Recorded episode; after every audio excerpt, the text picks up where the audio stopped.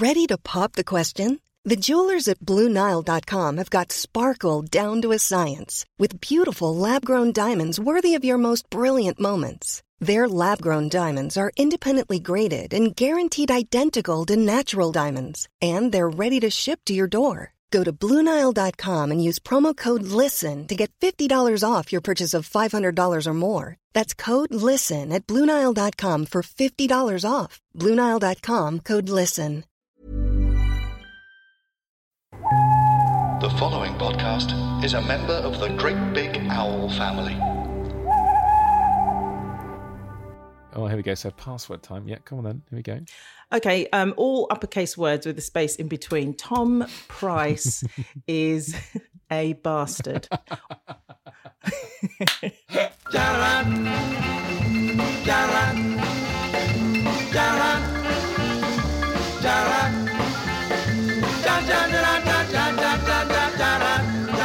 so what happens now? Well, now we just start recording. oh Yeah, God, and, and I'm in your account. That's it. I'm terrified. We just chat, and, and you sort of sweat, and, yeah. and then people listen to it and enjoy your pain. That's really. oh Yeah, gosh. that's how it works. Okay, welcome along. It is my mate. Oh, I nearly forgot the name of the fucking podcast then because I'm looking at. It's because I'm looking at something you bought. I nearly said this is Who Wants to Be a Millionaire, which is not what this is, but that is something you bought. But we'll get onto that. It's I didn't. Well, you, you bloody this the other thing that happens and we'll get onto this is people just totally forget things they've bought and de- Okay. and have this weird instinct to deny deny deny How far back do you go? Welcome to my mate bought a toaster. My name's tom price and that is the voice of the fabulous uh, comedian actor wonderful writer. Her brand new book is out now. We'll get onto that. Uh, andi osho who is already denying everything preparing to be a politician maybe Uh, right. Why I have no idea what you're talking about, but um, in real terms, uh, I can't think of anything that politicians say, but I didn't do it. all you got to do is pinch your uh, forefinger and your thumb and point them at me. That's that's the politician. Oh God, the knuckle point, please. I want. So, w- w- uh, how far back do we go? Was the question you asked before I started Yes. talking a lot. Well, the answer is Andi. We're going back right to the beginning. What? We're going back to the year 2000. Holy hell crap! Okay, you Yeah. are at this point um, living in. Uh, oh, I see. You're working for Blue Turtle Pictures. Is that the name of your company? Um, bloody hell, yeah. Um, so I uh, was a I was the general manager of Blue Turtle Pictures. Okay. yeah, Right, right. What did that involve? Being a general manager? Managing generally. Generally managing. I um things I I was sort of in charge of the staff and um training and hiring and stuff. This is like in my days working in post production, which I did up until about two thousand and three. Okay, right. So this Yeah, is pre showbiz as a sort of, pre talent in that case. Before you were on the right side of the camera and microphones. This is when you were. Well, I was yeah, I was on the side of the camera. Who's to know whether which side was right for me? But Mm-hmm. um, yeah, I was I was uh, you know desk based and working in a little sort of post production basement in Soho. Well, you were a manager, and I can tell you were a manager, and you took your job very seriously because on the 29th of November 2000, one of the first things you bought, The Essentials of Employment Law. I didn't. Oh my god. Well, I can guarantee that I didn't read that. I tell you what, if anyone's got a damp patch, put this down because that is dry. Woo! Whoa! I mean, should we? Should we? Dare we click through and have a little cheeky look at this? Uh, Oh my god! a textbook for students of personnel and human resources. You were a manager, you see. A reference for managers, a reference source for managers. Yeah, I think what was happening was um, the accountant allegedly was embezzling, and um, we were going to have to get rid of her.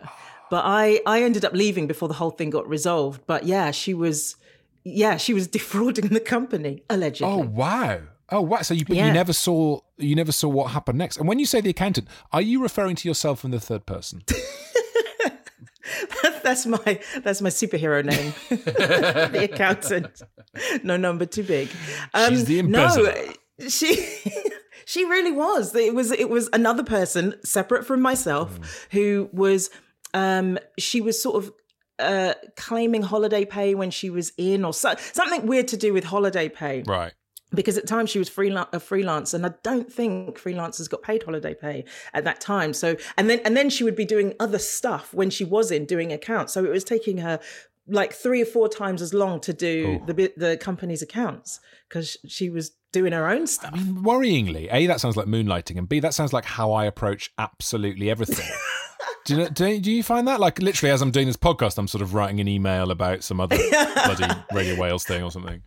I do remember um, when I uh, one of my first reception jobs. I remember like writing jokes and plays and all kinds of things when I was on reception because most of them took their calls directly. So it's just like, what's a girl to do? Yeah, yeah. You know what I mean? And so, did you know then when you were sit? So you were sitting on a reception somewhere. This is a previous job. Just, be- just beginning, just beginning to piss around. Sort of basically making yourself laugh, isn't it?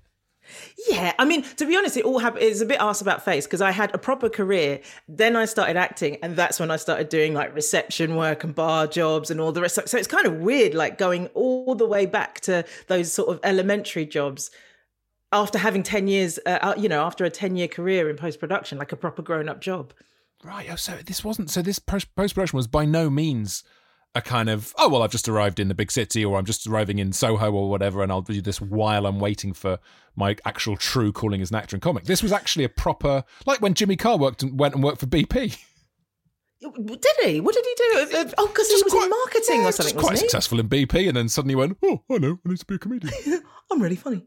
Um, I yes, exactly that because I went to Ravensbourne, which is a, you know it's a design school, and so part one of the schools there is um, a TV production school, teaches you how to make t- uh, TV shows. It does lots of other stuff. It's got a fashion school and blah blah blah. Anywho, I went to the TV school. And so graduated in theory, knowing a little bit about how to make telly. And so that's how I ended up going into post production and doing that that for yeah, 10 years. Ten years, and at no point did you think, "Oh God, for God's sake, I need to be a turn." I mean, that must be very, very frustrating to be administering and you know helping, uh, helping all the people on camera with emails and stuff. That must have pissed you right off. Do you know, it didn't occur to me. I was just in my job. Do you know what I mean? But I was a kind of live for the weekend type of girl. So I was always out, like always down the pub, always partying at the weekend. And so I suppose I um, sort of didn't really think about the possibility of doing something else. This was my job. This is the world I was living, um, you know, living and working in. It didn't didn't really occur. You were a weekend girl, Andi. That's your next book, Andi Osho, Weekend Girl. What does I mean? That's that's. I've got so many questions. All the stories. Yeah, that's my main question. Can you tell me the story? Yeah, no. um, okay. Uh, well, here's something else that that to me suggests you weren't uh, a weekend girl, more a, a retired in Somerset uh, middle-aged man. Uh, you bought Inspector Morse Volume One. Wait for it, the soundtrack in December 2000. I, I don't think you're in my Amazon account. I genuinely don't. Oh, I, can't- I don't remember that at all. Why would I do that? the soundtrack to Inspector Morse. That is a that's a weird one. There's got to be a story there.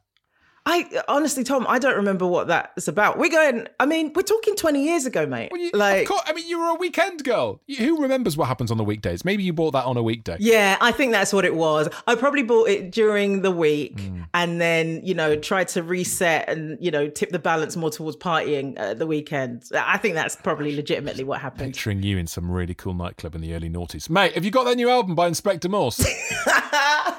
so it's called Soundtrack. it's called Soundtrack. It's absolutely banging, mate. Colin Dexter, yeah, he's no tur. Pete Tong got Endeavour. oh my god, I, I genuinely don't know what that was about.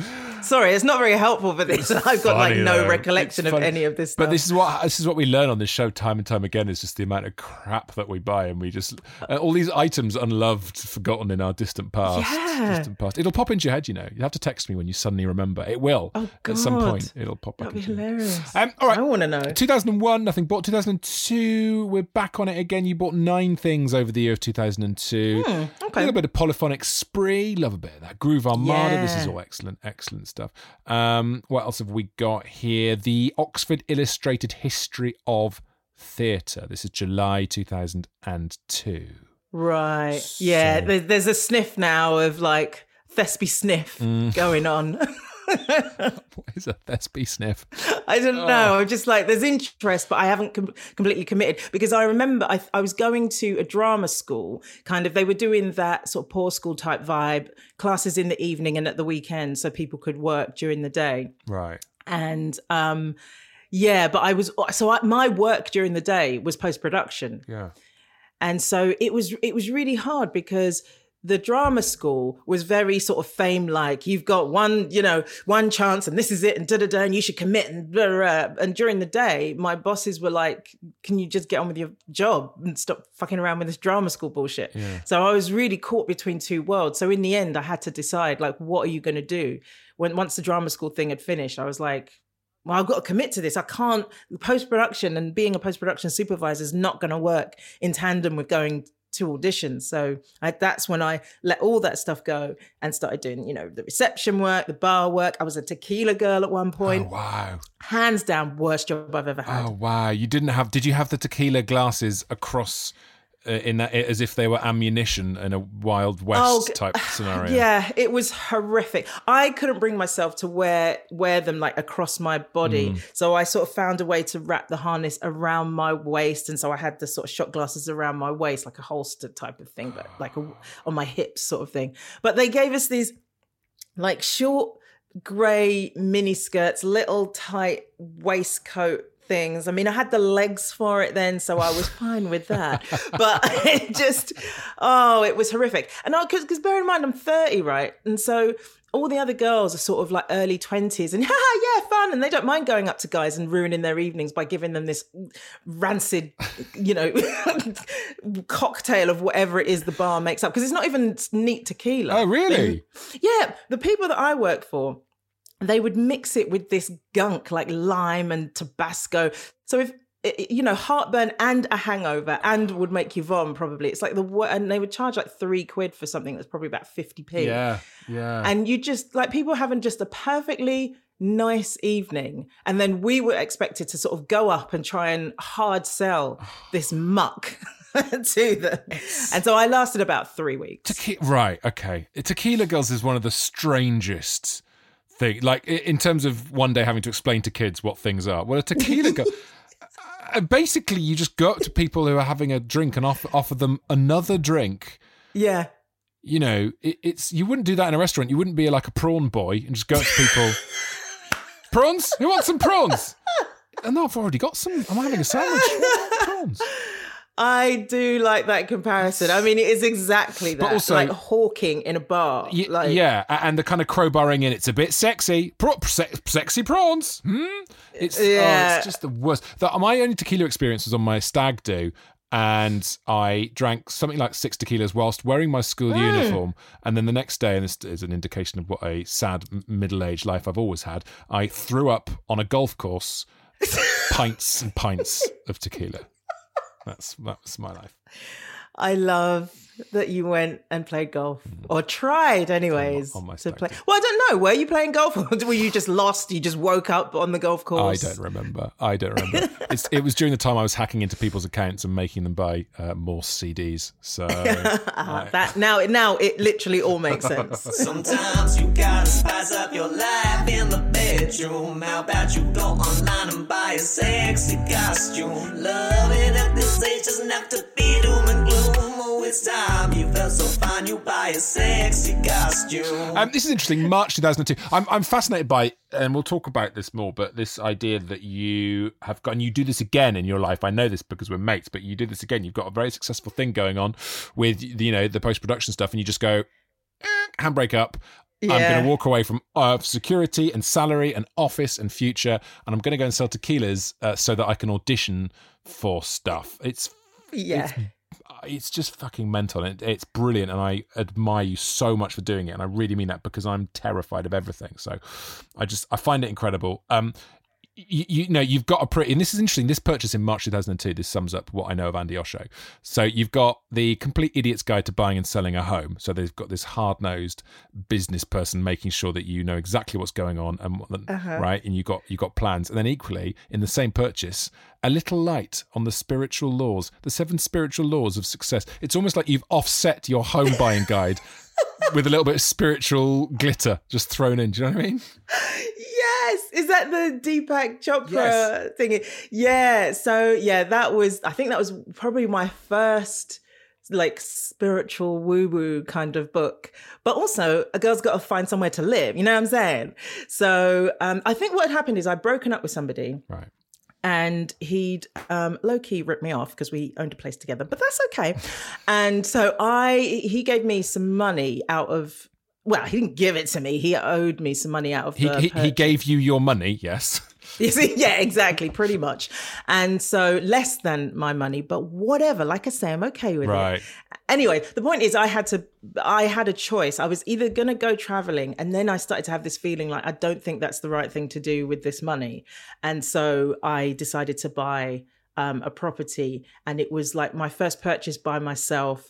And oh, yeah, I'm so, so glad. I mean, like looking back now, I'm so glad I made that decision rather than going, rather than doing the traveling, which would have been epic and awesome. But I just, it, it the, buying that place gave me a foundation for when I did do this crazy thing of like, you know, turning my back on sort of security of having a career and all the rest of it and sort of taking a leap into being an actor. It's just, it was just one thing that was just secure in my life. So yeah, but also, um, you know, because I'm doing the spiritual woo woo bit, I do need something that's a bit more tangible and sort of safe. So It's always yeah. important that you're doing the woo woo whilst you've whilst you're on a ladder, whilst you've got your foot on a on some sort of property ladder. By all means, go woo woo, but just that, that you know that is that is solid advice I'd give to any kids out there.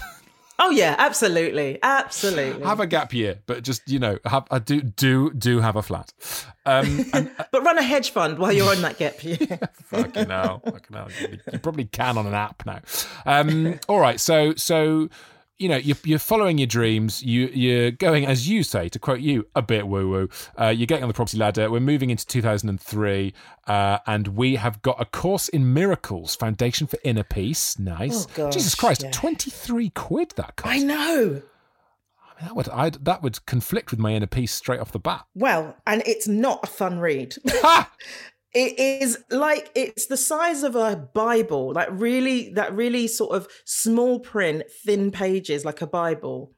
Hmm. And it was written by these two people who like i think in the like the 60s or 70s or whatever like 1960s or whatever like not so it's a very re, you know recent book. Yeah. and it's it's not a fun read at all. And it's supposed to be like really like eye opening in terms of like spirituality and stuff like that. But there's a woman called Marianne Williamson who's sort of she's um sort of analyzed it basically and written a very thin book that's much more palatable Right. that I you know I recently found. But Course in Miracles, it's quite well known like in like spiritual terms or whatever, but gosh, it's not fun to read. Because it, why? Because it's just so long and dry and boring.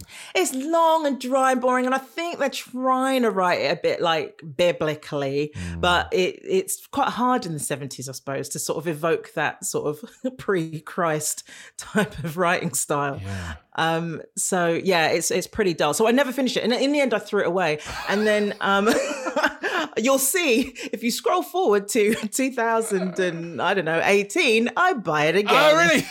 yeah. so you know, it is biblical in the sense that it, comes back from the bin. You know. right. Okay. there, there is that. Yeah, it's the second coming of the Course in Miracles.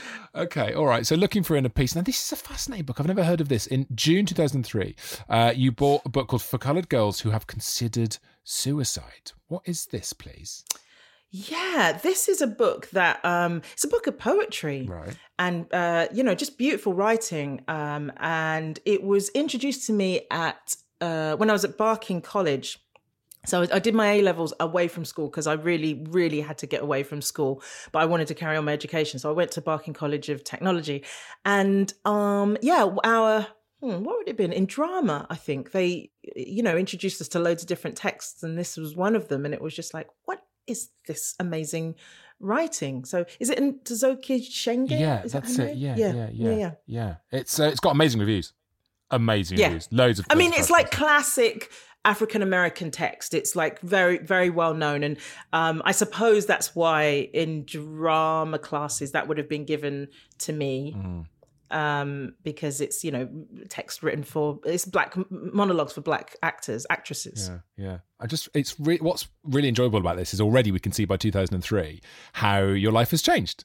Because it's, it's it's you know in 2000 you're buying uh, things like Inspector Morse but also Ali G or Simon Schama A History of Britain box set. Like great. But then by 2003 look at this sort of you know uh, horizons are being stretched here right? Artistically and creatively. Aha, yeah. having just said that you uh, your horizons are being beautifully you know stretched and you've got all these interesting artistic things happening December 2005 greatest hits Robbie Williams so you know yin and yang yin and yang Wow, I don't remember buying any of this music. It's Christmas it's Christmas time maybe just blame it on a you know a, a rogue relative or to be honest I, I love a bit of Robbie Williams there's no there's no Uh, no, I me too. I just don't recall it. I remember the polyphonic spree. Mm-hmm. That uh, I, I remember getting bang into them. But yeah, Robbie, uh, cool. I'll, I'll have to dig that out. I didn't know I owned Yeah, that. you did. Yeah, you did.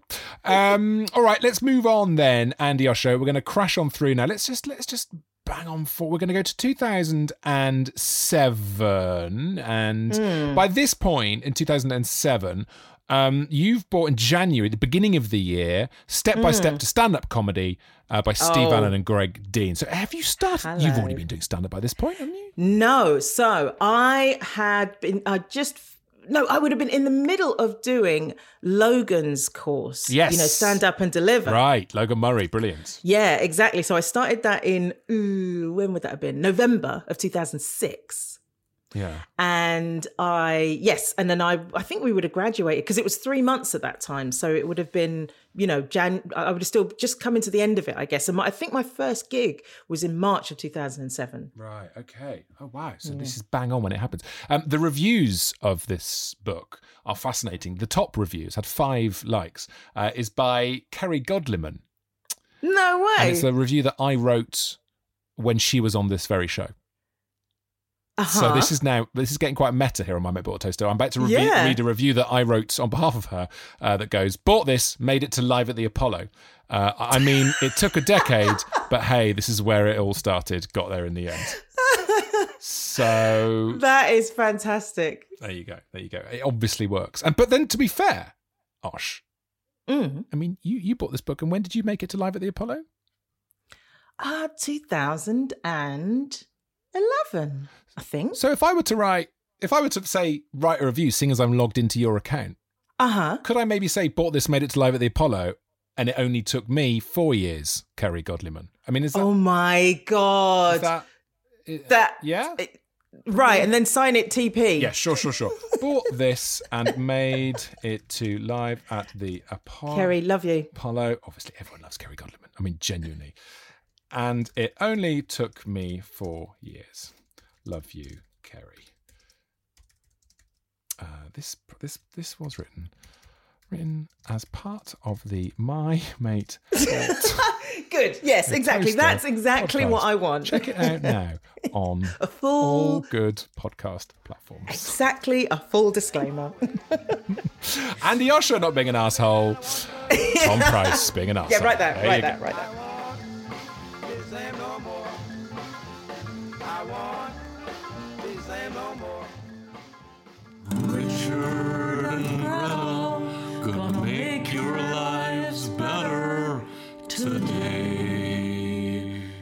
You'll subscribe to our podcast. You know, it's all about how to get the most out of your partner. And we're partners. So we know all about it. It's good. Get it wherever you want to get it when you go and get it from your podcast place. Richard and Greta, You know? you know? Mother's Day is around the corner. Find the perfect gift for the mom in your life with a stunning piece of jewelry from Blue Nile. From timeless pearls to dazzling gemstones, Blue Nile has something she'll adore. Need it fast? Most items can ship overnight. Plus, enjoy guaranteed free shipping and returns. Don't miss our special Mother's Day deals. Save big on the season's most beautiful trends. For a limited time, get up to 50% off by going to BlueNile.com. That's BlueNile.com. Hey, it's Danny Pellegrino from Everything Iconic. Ready to upgrade your style game without blowing your budget? Check out Quince. They've got all the good stuff shirts and polos, activewear, and fine leather goods, all at 50 to 80% less than other high end brands. And the best part? They're all about safe, ethical, and responsible manufacturing. Get that luxury vibe without the luxury price tag. Hit up quince.com slash upgrade for free shipping and 365 day returns on your next order. That's quince.com slash upgrade. Very good, very good, very good. So 2007 is when you started. So was that when I? Because we were with the same agent back then, and I remember watching you. We were did a gig together in Wimbledon, and you did this brilliant bit about going ah. Oh yeah. noise you made when you were a kid, and I was like, "Oh, she's good, so simple, so beautifully observed. It was really well done." I was like, "Oh God, another person who's better than me at stand up." Oh, I can't up. bear it. I can't bear it. Um, so, so 2007, the stand up has begun. Um, 2008, then. Um, we've got some interesting things here. Again, we see how curious you are. Andi Osho. The new media monopoly. This is January 2008. Um, also, 2nd of January 2008. The extreme future. The top trends that will reshape the world. I mean, do you just have a big hit of uh, of marijuana at the beginning of January and just like sit there like a bong and like, oh man, I need to know about the extreme future. What what's going on here, please? I know exactly what that was about. So I was trying to write a this oh gosh. Okay, so I wanted to write a film or play called The Last Christ and it was set in the future and it was about this dystopian world somewhat like we're in at the moment. And um you know and it was this this idea that there was uh, Christ-like figures had occurred throughout our history and the last one had manifested and it was about trying to save this individual. Yeah. And so I wanted to cr- realistically create what a dystopian future could look like. So I thought, oh, these these books will help. Didn't read any of them. Uh, of course, of course. But again, this is what we do on Amazon. We we rack up a load of things for, for this kind of imagined person that we want to be, and exactly. take them on board. And Yep. you know, Yep. And there's at least I've still got them. Unlike Course in Miracles, uh, I kept them just in case. Yeah. Also, there's there's a real you have a real January habit, Andi, because you don't buy much stuff throughout the rest of the year, but in January every year you buy real sort of uh, life directional stuff. 12th of January 2009, you bought the Seven Habits of Highly Effective People. Oh my god! Mm-hmm. Didn't read it. You know what happened? Um, is I, I think I'm an I'm an Aquarian, right? And uh, whether I don't really hugely go in for the whole um, astrology thing, but it, there is something about in the description of Aquarians that we do like, like expanded thought, and I we're quite ide- idealistic Yeah. Where it's an air sign so it's very much about technology and thought and you know the internet is if you're going to ascribe it to a particular um uh, star sign it would be aquarius right? So so so all that sort of those big thoughts about what we can become I, do genuinely find all that stuff really interesting And is that why? and not enough to read the books i buy about it obviously but yeah, so good. I, I'm an Aquarian, but another part of being an Aquarian is that we can't be asked. exactly. we just want to watch a documentary about it at some point on Netflix. But I, I do find that interesting, and it does chime with what you do. You know, you do find yourself in a position uh, uh, where you kind of go right, changing lanes, changing gear, moving, moving on. Um, and a lot of people don't don't sort of have that sort of panoramic breadth of thought to kind of go, I'm going over there now. You know, we all end up, whether we like it or not, whether we're creative or not, we all end up in a bit of a tunnel. And you consistently seem to not do that. Like all the books you're buying, they're really interesting. Like I've never seen half these books before. And there is a habit on this show. You see the same books again and again, especially when you're interviewing comedians. You know, you see the same mm-hmm. stuff. But there's stuff like this Zero Limits, The Secret Hawaiian System for Wealth. What the fuck is this now? Yeah, that one. I don't. I, I'm looking back because I've got the the they're the uh, like those sorts of books on my top shelf, but I can't see that one. I, I don't know if I read The it. The Secret Hawaiian System for Wealth, Health, Peace, and More. Mm, that sounds nice. I might read that. Yeah, this riveting book can awaken humanity. It reveals the simple power of four phrases to tra- transform your life. It's a very quick book in that case. Just four, four phrases. Move on, guys. Um. Done. It's a leaflet. Oh, hang on. There's a review. Oh dear. Oh, Oh. do you want it? Oh God. Yeah, go on. Oh, Did I write no, it? No, This is this is Kerry Godliman again. Um, one phrase, not very good. this says, uh, "I was sadly disappointed. and gave up reading this book after Joe Vitale's introduction. I recently heard about the Hawaiian teachings of Ho'oponopono and was really excited to read more about it. But if, like me, you are more interested in learning more about the power of emotions than making millions of dollars, then this is not the book to read. It saddens me how so many American self help authors exploit ancient wisdom for material gains. I know what this is about. Okay, so this guy who wrote this was on, he was one of the contributors on The Secret. And I remember a friend of mine recommended this book, and I remember starting to read it and just feeling like I didn't like the vibe of it. And I think it might be because of what that person's saying in the review, because all all this sort of self help stuff where the emphasis is on wealth and getting stuff and material, you know, gain or whatever. I'm not interested in that. Um, I'm, you know, I'm more interested in expanding my horizon and having some sort of mastery, as it were, over the mind, because you know our minds are so. Oh dear, they're naughty sometimes, telling us things that aren't helpful, you know. And so to be able to to to have a, a healthier relationship with that is more interesting than having loads of money. Because I've had loads of money and been really miserable, so I know that that's not the answer. This is the thing, and I, I always go on about this. The number of times doing studio warm up, I have, uh, you know, I've met comedians, millionaire comedians coming on the show. They're all fucking miserable, and I know comedians are often miserable, but but it's true. I've never met a happy millionaire. I know that people will be racing to prove that I'm wrong and, and present me with a happy millionaire. But they there's something about the drive being uh, being towards money and then presented with the money and then going meh. This, there's been a study that says, I mean, the figure varies, but that there's a there's a, a number, like in terms of a salary, that that once you go beyond it, your happiness won't increase any further. So basically, up until this point, and sometimes I've read it's fifty, and sometimes I've read it's seventy thousand pounds a year. Hmm. But that once you get to that point, and all your kind of material needs are taken care of, your happiness doesn't really increase as that number increases. Because, you know, at the end of the day, as you get more more money, you invariably will incur bigger problems. Yeah, yeah. Because money brings problems. As, as much as it brings like luxury and the ability to buy cool stuff, it also brings problems. Yeah. so, like paying other people and tax and all that kind of crap. So, there's it, may to people who don't have it, they'll obviously say, "Yeah, right, I'll give it a go anyways." But um, yeah, yeah, uh, yeah. or You're right. like to yeah, give it a yeah, go yeah. anyway. I've yeah. chance? I, I've had times when I've I've earned big chunks of money for adverts and stuff, and I see the money land in my bank account, and I have uh, uh, known that the money was landing that day, and I've gone to my bank account and logged in and looked at it, and and wondered why I'm feeling numb. Sat there looking at the number, going, nothing's happening.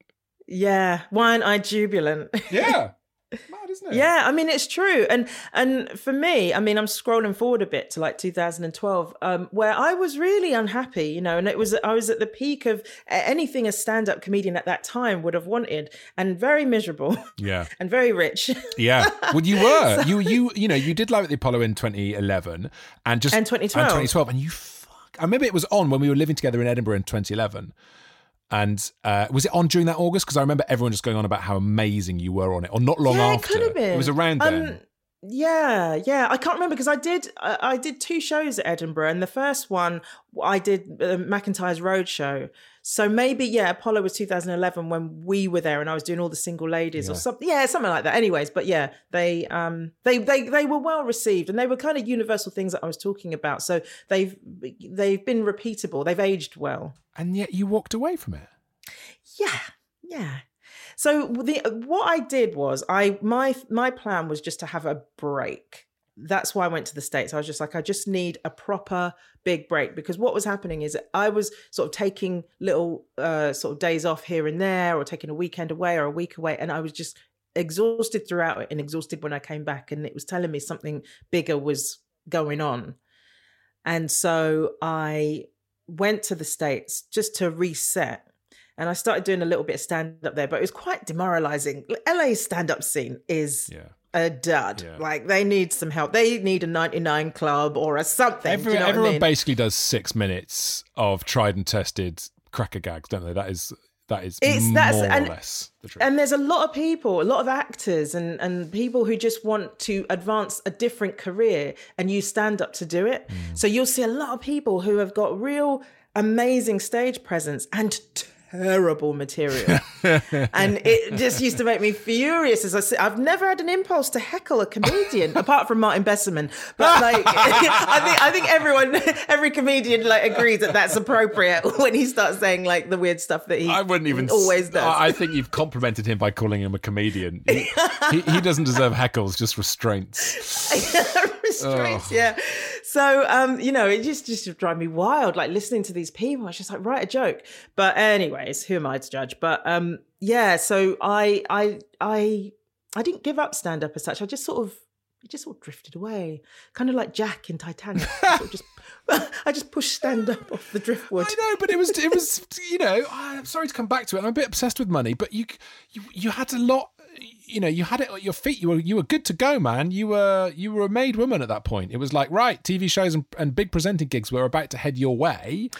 Yes, right. So Jesus Christ, how was that moment when you phoned your agent and went, "Listen, thanks for getting me there. I'm just gonna all the best." You know, they were very generous about this. And, you know, we, we came to an arrangement whereby it could work me being there. But, um, you know, the other thing that I noticed was that I was, uh, you know, TV producers were very comfortable having me on an already existing established show, but nobody really wanted to take a punt on me having my own vehicle. Yeah. And I sort of looked ahead to what would be possible through me staying in stand up in the UK. And it just seemed so narrow and limiting. And I looked at the people who are further on down the line, looked at what they had, and I thought, I actually don't want that. I don't want to be on this carousel of um uh, uh what do you call it? Panel shows. Yeah. and being you know when you do those panel show pilots and it's just like this one's about dogs. And you know what i mean? And it, it's just like it's news or it's dogs or it's music or it's films or it's something and it just means we all have to sort of do crazy things. And i i I just didn't want to do it. And they're all great shows and they're really entertaining and all the rest of it. But they just, I realized they weren't for me. And that's why I had to walk away. So I'm so happy to hear you say this because it justifies me never being asked on any of those shows. I feel I feel, I feel a lot happier that I've never done them because I sort of genuinely I would love to try and do those things, but I know that actually I'd end up in the same position as you and just feel completely. I don't know. You, you you see, yeah, that like you say they're all brilliant and great and wonderful, but they're not. They're not freedom. They're not the freedom to do what you've subsequently gone on to do. exactly. Because what my fantasy was a sort of Daniel Kitson type career, and that's not the path I was on. Hmm. And you know, where he he just does his thing. He is just funny, and he has his own shows, and he's not hankering after anything, any sort of fame Yeah. or TV slots or uh, trying to get on Apollo or anything like that. He's just doing his own thing, and that was my sort of because I see stand up, and I think a lot of people do deep down see it as a, as a craft and an art form. And that's what I wanted to really explore. But I just didn't give myself permission to do that. I can't blame anybody else. I walked that path. Do you know what I mean? Yeah. And then in the end, I sort of realized, oh, if you keep going down this path, you're going to get further and further and further away from any kind of craft like experience in, in, in terms of your creativity. Yeah, but it's a gilded path. This is what I find so like.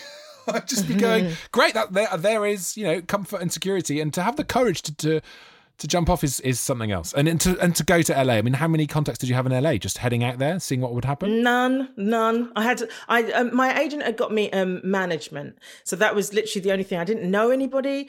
Thankfully, I'd been out there on this sort of networking week, and a lot of the people that I'd met actually they all found themselves in LA at the same time, and so that was my that was my initial friendship group. Yeah.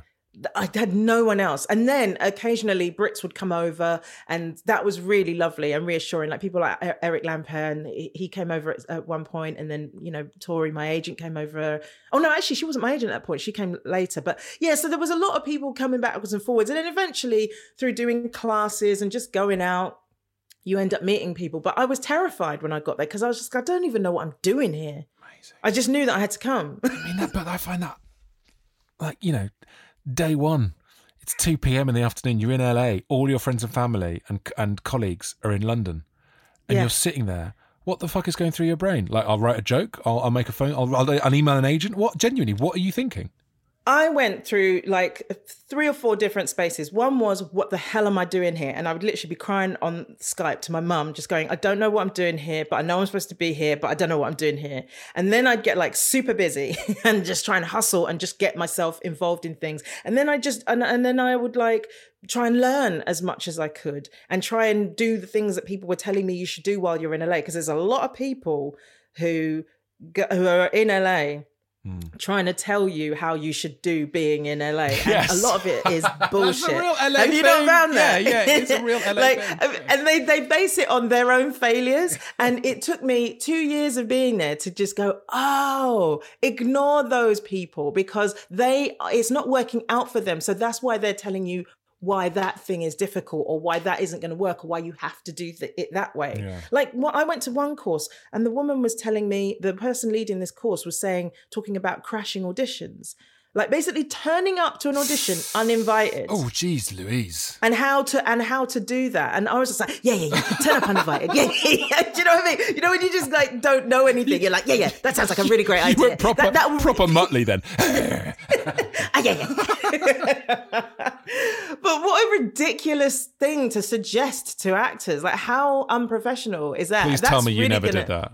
No, I never did it. I was, I was, I'd just be chronically embarrassed. I just apologize if I got there, and even if I did get an audition, I'd be, I'm so sorry about this. I remember seeing you out there. Bob. Remember, I'm do so you remember we went for drinks out there when I was out there briefly? Oh, I don't. We, when did we you went. Oh, I was out doing a, a, a Tor- Torchwood convention.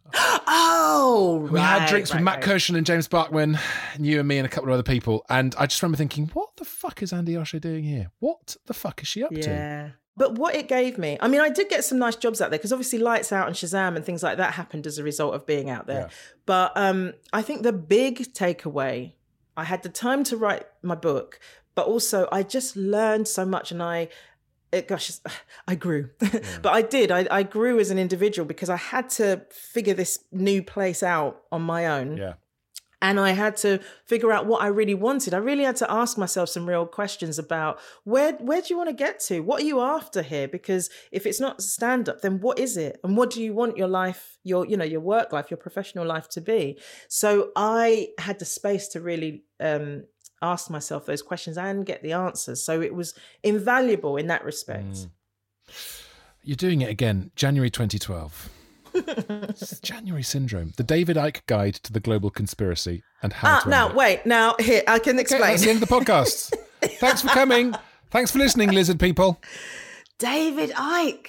I was just curious because I'd watched a couple of his videos and I just wanted to get to the bit about the lizard people. And again, it was, I just didn't get that far. He's quite angry. And I like that he asks the questions and joins dots in an interesting way. But he, I don't want to learn about what might or might not be going on.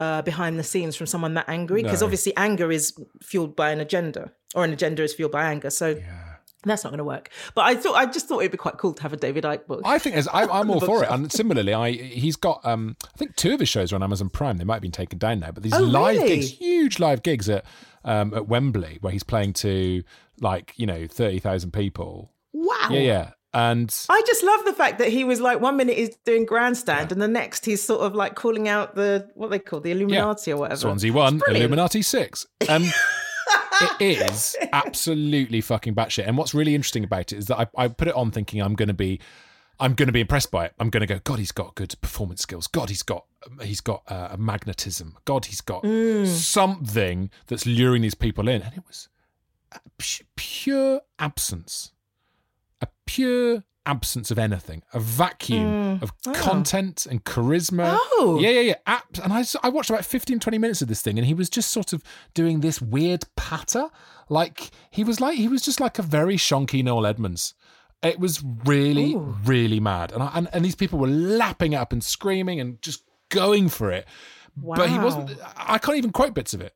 He wasn't even going, yeah, this government, we all know the Queen's a lizard. He wasn't even saying any of that stuff. He was saying nothing. It was, Wow. yeah, it's it's extraordinary. It's extraordinary. The guy's, um, you know, the sur- he's he's surfed a wave of of um, paranoia and fear, but uh, uh, on a surfboard made of nothing. He, there just seemed to be nothing there. It was so weird. So weird. Oh, okay. Well, you know, I mean, I, I've got it there. It's it's largely holding up some other bigger books. Yeah. So um, that's its main purpose in my life. doing but its I- job. Yeah, exactly. I'm glad he's got a function. Um, all right, let's skip ahead now, Andi because we are running out of time, and it's fascinating. Uh, so, when did you come back uh, from LA? When did you come back here? Well, I was just uh, going backwards and forwards. So I, you know, like I came back to do super shoppers and things like that. And, um, but I properly um, sort of decided to move back 2019. Right. Um, because I just had this feeling like my time there was done. Mm-hmm. And it wasn't based on anything particularly. Oh, you know what it was? I left my agent Ah, and okay. yeah, I had this big plan or management because they have managers and agents Yes, in, in, in the States. So I left my manager and I was like, I am going to get such a great agent now because it was those guys that were holding me back. And so me, so Tori was now my agent at this point um, in the UK. And so we were sort of approaching all these, um, you know, WMEs, all the big you know, agencies, and they were all kind of like, meh. and um, either they wouldn't have a meeting or they'd have a meeting and they were very meh. and I had this great meeting with this one guy who was like, I think he was at ICM or something. And he was just kind kind of this, you know, like the agent in um uh, in Entourage Yes. He was like the opposite of him. Just like really, he was almost like an accountant. But he spent like the first 10 minutes trying to casually lean back in his seat and get his feet up onto like a. yeah, it was such a strange thing to watch. And I was like, do I. Uh, is this a test in some way of just watching him sort of not his legs weren't long enough quite to reach the thing so he'd have to sort of shuffle down in his seat to I was like why why is this happening in my life right now? Anyway he didn't sign me. Um and no one signed me. Uh, and so uh, so I was agentless. Yeah. and and I was glad that I'd left the people that I was with. They were great but just not right for me at that time but I didn't have another agent so it's just like well I'm not auditioning for anything and so Why am I here? what am I yeah. Yeah. and so then it was really clear okay now you're done you can and I noticed that my life was getting quite small because I couldn't be bothered to go and do things like I was going to the odd screening and you know meeting up with a couple of friends every now and again but I really wasn't taking advantage of being where I was in the world you know what I mean like going to see all these beautiful places and Yeah. going to Yosemite and all the rest of it I was just like because I think I was emotionally I was already on my way back home Mm. so it was just a case of actually getting the removal men in and really doing that Formalizing that return. yeah It's quite. I mean, that sounds like that sounds like you know following a not destiny. That makes you sound like a, a complete lunatic. But feeling like the the the you were being told to do something. Like okay, here we go. Like you're going with the flow in this instance. Yeah, I mean, I do reference off how I feel about something. I do sort of uh, make logical choices, but usually the the logical decisions come after the feeling. Because I didn't plan I will spend, you know, six years in LA or I will become a stand-up comedian who gets TV work and blah blah blah. It was just like, oh, this feels fun. Yeah. I'm liking this. I'll carry on. Oh, I'm not enjoying this anymore. Oh, this makes me depressed. I'm gonna stop, you know. and back I come. Um, Yeah. All right. Well, in that case, let's. Uh, we've got you back in the UK now, thank goodness. Um, and uh, there's all sorts of things going on in 2019 on your Amazon purchase history. Let's have a quick look through some of Popping these. off. Well, it certainly got busier. You know, 34 items in 2019. That's quite a lot. I mean, it's not. You know, uh, you got some French Thieves essential oil, October 2019. That is so good. It's um it's like this oil Right. that's made of I think it's like eucalyptus, uh cloves and something else. And thieves used to use it. They used to when they grave robbed back in the day. They used to put it on themselves to stop themselves getting diseases from the dead bodies. Isn't that great? and so this chiropractor recommended it to me. She says, like, you know, there's so many germs and diseases on a plane or whatever, when you're going backwards and forwards all the time. And there was one point where I was just flying backwards and forwards to LA, like six or seven flights in a couple, couple of months, Yes, whatever. bad for you. So It makes you. It gets you ill. Definitely. Oh God, yeah. Mm. And so she said, put it on the soles of your feet. I mean, it reeks. It's you. It's the most pungent oils you can get, like eucalyptus and clove and peppermint or something. Right. But um, yeah. And so even in COVID times, obviously, I know it's not going to stop me getting it, but it's just really good for your immune system. Yeah. So I just put a little bit on the soles of my feet sometimes, and then um, yeah, protected. It's an interesting selling point. that This, this is a scent designed to overpower the smell of decaying corpses. It's not the smell. It's the, the, the disease. It's to help you grave rob. That should be the marketing. Such an appropriate uh, scent when you're on a flight to LA. I mean, it's literally couldn't be better. I feel for the people around me because you get so used to certain smells that you don't think like how awful they must smell to people that aren't familiar with them. So, so sorry anyone that's been on a Air New Zealand LA to London Oh, I flight recently. love Air New Zealand. Um, 17th of August 2019. I mean, you know, August 2011, there we are. We're doing Edinburgh together. You're on live at the Apollo and Michael McIntyre's Roadshow. Uh, August I 20. have such. How, can I? Sorry, I just need to interrupt and say, like, our household with um, James Redmond and you and me was just the best. I had the best time that year. It was my favourite Edinburgh. It was. Mine too, for sure. I went back in 2014. I had a miserable time. Yeah, because we weren't there. You, it wasn't you guys. We just had we had a, it was a good blend of personalities. It really was. It worked really really well. I'm glad you said that because I felt the same way. It's good. Ah, lovely. Uh, but anyway, so at 2011 August uh, August 2011 you were doing that. Uh, August 2019 Indorex flea spray. Ah, now what had happened is I had, yeah. Uh, oh, oh, I know what it is. There was a, a local cat that kept coming into my house, Right. and it had been abandoned by the people that used to live here. And I, I have a cushion on my seat, and it was in. This cat just was not playing. It would every time I got up from my desk, it would sit in my chair, and then I turned the cushion over, and there was all these little somethings. Oh God. I was just like, what the hell? Because I'm not I'm not this cat's owner, so I'm not doing flea treatments and all the rest of it. But maybe nobody is. So I got the flea spray and I just sprayed everything because I was just like, this is great. Because this is where I sit. Yeah. Yeah. Do you know what I mean? And- And, on the other side of it. So, mm. so what happened is after that, the cat got one side right. And then I got the other side. So if the cat, so every time I got up from this seat, I would turn the cushion over so that the cat could have its side, and then when oh. I sat back down, I would have my side of the cushion. There's something magical about cats. Dogs don't do this. The way that cats just sort of come, they wander into your life. They physically wander into your life, present themselves, and then one day they go. It's it's a beautiful thing. It it just adopted me, and um, I think it was just like this house mine. so, and so it didn't matter who was living there. The cat's just like my house. Okay. It's so nice. It's so nice, sort of spiritually fulfilled, but at the same time practically managed with a little bit of flea spray. Beautiful. beautiful yes, exactly. I can tell that you're writing away here. January 2019, uh, you've Oh, gone for the 3D, 3D shiatsu neck and shoulder deep kneading massager with heat and vibration therapy. One of those sort of big scarves that have got the moving, rotating balls inside, so you can Hello. massage your neck. Is this because you were writing the book? Um, this is because I have constant sh- back and shoulder pain from probably bad posture or whatever. But a friend of mine recommended it. I think I was on a Skype with him actually, and I was like, "What's that around your neck?" and, he- and then he sent me a link for it. I like got it the same day, and then I bought one for my mum as well. It's just magic. Does it work? Is it good? Oh, it's good. Oh, well, 'Cause it- great. We'll, Mm, we'll share it. I'll share it on our Twitters at ToasterPod. Good, excellent. Yeah, yeah, no, I d- definitely recommend it. And also, I don't use the heat part of it because I think that's overkill. But like just the massagey bit, I, oh, mm, I can feel it now, just getting right into the bits of the shoulders that get all knotty. I get stuff. my my bits of the sort of fatty muscle around the neck, just just just above the shoulders where the neck begins. There, the real base of the neck. There, Also, yeah, because you can you can just move it, and then uh, it's got these sort of armhole bits, so you can you put your wrists in there and then pull it tighter so that it sort of pushes down into the bits that you want to that re- it to really get into. and also because Oh, it, it, yes. it comes down, the front of it comes down over your front, so you can actually load it up with tequila shots as well. So. If you're a sort of middle-aged tequila girl, which I am. Once a tequila girl, always a tequila girl. My matey potato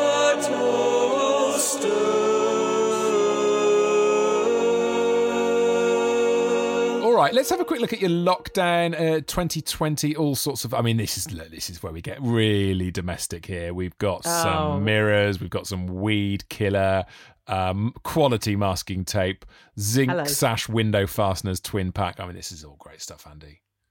Yeah, this is uh, this is this is a homemaker's uh, Amazon order list, isn't it? Yeah, love it. I absolutely love it. Yeah, I'm nesting. Yes, you are. yes, you are. You got a pop shield with spring loaded clip, which is working because I've not heard a single pop today. So Oh, very good. go. Yeah, this is all the home voiceovers and whatnot that we have to do now. I bet you were glad when lockdown happened that you were here and not still in LA, weren't you?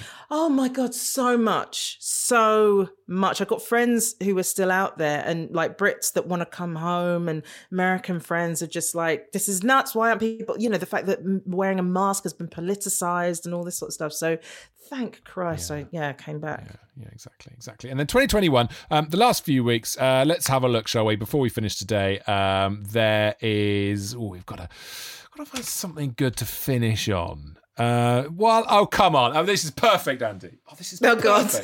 Oh no! Well, it's just perfect. The 29th of January, 2021. Uh, Okay. you Two days after my birthday. Two days after your birthday. Oh, it's too beautiful. Oh, I love it so much. You spent £13.98 on Asking for a Friend by Andi Osho. Have you bought your own book for your birthday, Andi? I feel like I always start with this, but here's the thing, right? Here's what happened. um, I wanted to see when everyone's pre-orders would arrive. Is this why you bought two copies? been- Is this why you bought two copies, is it? Um, I, well, I just thought I might as well instead of just buying one. I might as well buy two. but what I wanted to, because you know, because I wanted to see whether the pre-orders arrived for the fourth of Feb, which is when we Sure. said the release date of the book was, Sure. or would Yeah. it arrive? Mm-hmm. Would would they be dispatched? Yeah, makes sense. Yeah. On the fourth of Feb, and then therefore arrive on the fifth or the sixth, depending on which See, see, we're, you are we're in. back to the person working in management at the beginning of the show, aren't we? You're, ju- you're testing out systems. I, I, uh, do you know that is that is me. I do like to, you know, those things of don't, don't a big sign and a button. Don't push this button. I will push it because I need to see what happens. And so this is an exact. This is an example of that. Of just like, hmm, they said the fourth of Feb is the, you know, the release date. I need to see how that works. I'm going to check up on this. Um, Yeah. And I can tell you what a wonderful book it is, not because I've read it, but I bloody will, uh, but because my wife was lucky enough to get a proof copy sent to her, um, asking for a friend by Andi Osho, and she absolutely loved it. I remember sitting there and I was like, what are you reading? And what's that then? She went, it's Andi Osho's book. I was like, Andi, fucking, what? What do you mean Andi Osho's book? What do you- I went, I went proper high pitched, um, and she absolutely loved it and said it was Aw. just great. So you know, Oh, that is lovely. Yeah, no, it's that was. I mean, that was one of the good things also to come out of being in the states because a lot of it was written while I was there. Do- is any of it set in the states then? Yeah, a little bit actually. The one of the so it's about three girlfriends um who are having no luck in their own love lives, so they decide to go out and ask guys out in real life, but for each other. Excellent. And one of the three starts out. She's in LA, kind of thinking, "Do I want to live here?" She's on a she's on a holiday. She's on a vacay, Okay. but she's she, she starts to have these thoughts like because she's just constantly running away from her problems, and she starts to think, "Oh, maybe maybe this could work. Maybe I could I could come here and get away from my ex and all the things that I don't like about my life." Um, but she then she gets hauled back to London because her uh, one of her besties has just broken up with her boyfriend again. I see. I see. Okay, so nice bit of LA. And did you enjoy the process of writing it? Are you, are you, is this is this where the future lies? Um, I did, and I also uh, didn't uh, many times.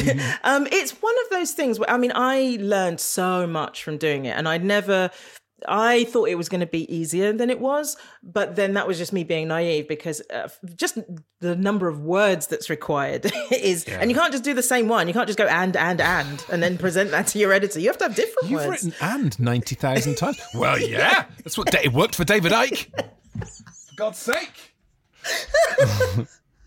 so yeah so but the joy was when it was flowing and when it was working and then when you know you discover things about the characters that you didn't know before or that they it's almost like the book tells you what's next sort of thing. Ah yes of course that's the next thing that happens. Or that character says that because that makes more sense and that ties it all together. You know when those sorts of things happen that's joyful. And obviously finishing it was a, a blessed moment because you're just like seriously you're you're going to print this. Finishing it for real because of course you finish it and then you get some edits and then you get some more Yeah. edits and all that stuff. So Yeah. actually finishing it for real uh-huh. it's it's such an achievement. It's amazing. And you know congratulations on it. And it was so nice to see you on graham norton as well the other day. Fuck Oh, yeah. how was that That was nuts. Um, I yeah, I just got a message through from the uh, publishers saying um, that yeah, they'd love to have you on the show. And what's weird is that they they said also that they don't normally have authors of um, fiction. It's usually you know celebs who've done autobiographies rather than an actual you know a novel. So even that in itself was just like what? And because it was um, the new sort of COVID format as well. I think everybody was saying because everyone apart from me had been on it before, and they were saying they really like this new. It's a bit more chilled Yeah, out. podcasty. Podcasty with cameras. Uh huh. Exactly. exactly. So you know, I just did did my thing and just talked a bit about the book and and was just chuffed to be there. Really, I I, I, was sort of like the the almost like the competition winner amongst everyone, just like grinning and just going, "Can't believe I'm here." Wow, it's brilliant. You've definitely not won a competition. You are absolutely fantastic, Andi Osho. Um, thank you for coming and doing My Mate Bought a Toaster. Uh, the fabulous Asking for a Friend is out now. Oh, look, it's 99p on Kindle, but who knows if that'll be the case at the time of this podcast coming out. That is my quick. Just have to have to say that just in Caveat. case. There's a little bit of cheeky caveating there at the end. Um, Osh, what a pleasure to catch up, and uh, yeah, thanks for coming on the show. Oh, thanks for having me. That was fun. So, I mean, you know, your your your life is your own again. You're free to go about your business today. That you're done. This is your No, I think I'd like to have you in the background all day. Is that? And so ends another delicious morsel of toaster. Mm-mm-mm. Should be slice of toaster, Tom. Didn't think that through, did you? Get a writer. Anyway, just hackling myself there. Um, thank you so much for listening. That is another episode of My Mate Bought a Toaster. Don't forget, you can go right now to patreon.com slash toasterpod and you can listen to the spin-off episode where myself and the wonderful Dan Thomas discuss everything that Andi Osho has been talking about over the last, what, hour or so. Uh, head over to, well, if only there was some catchy way of telling you the website address for the Patreon, even though I just told you. Hmm? Patreon, Patreon, patreon.com forward slash toasterpod. Thank you in advance if you get a chance to go to patreon.com. There's all sorts of other bits and bobs as well. I publish uh, a list of all the purchases with the links as well. Um, and there's other bits and bobs as well up there. You can get all of Series 2 ad free.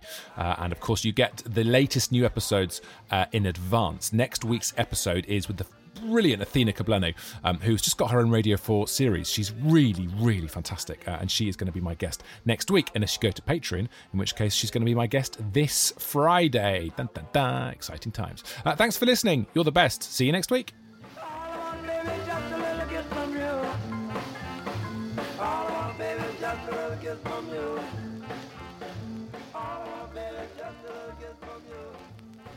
GreatBigOwl.com.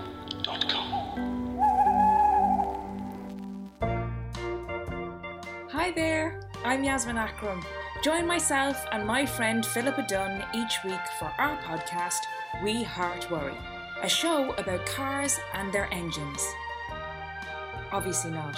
It's a show where we talk about our fears, our worries, and our anxieties in a bid to help you with yours. And we just have a laugh as well. So join us. There's nothing to be scared of. I promise.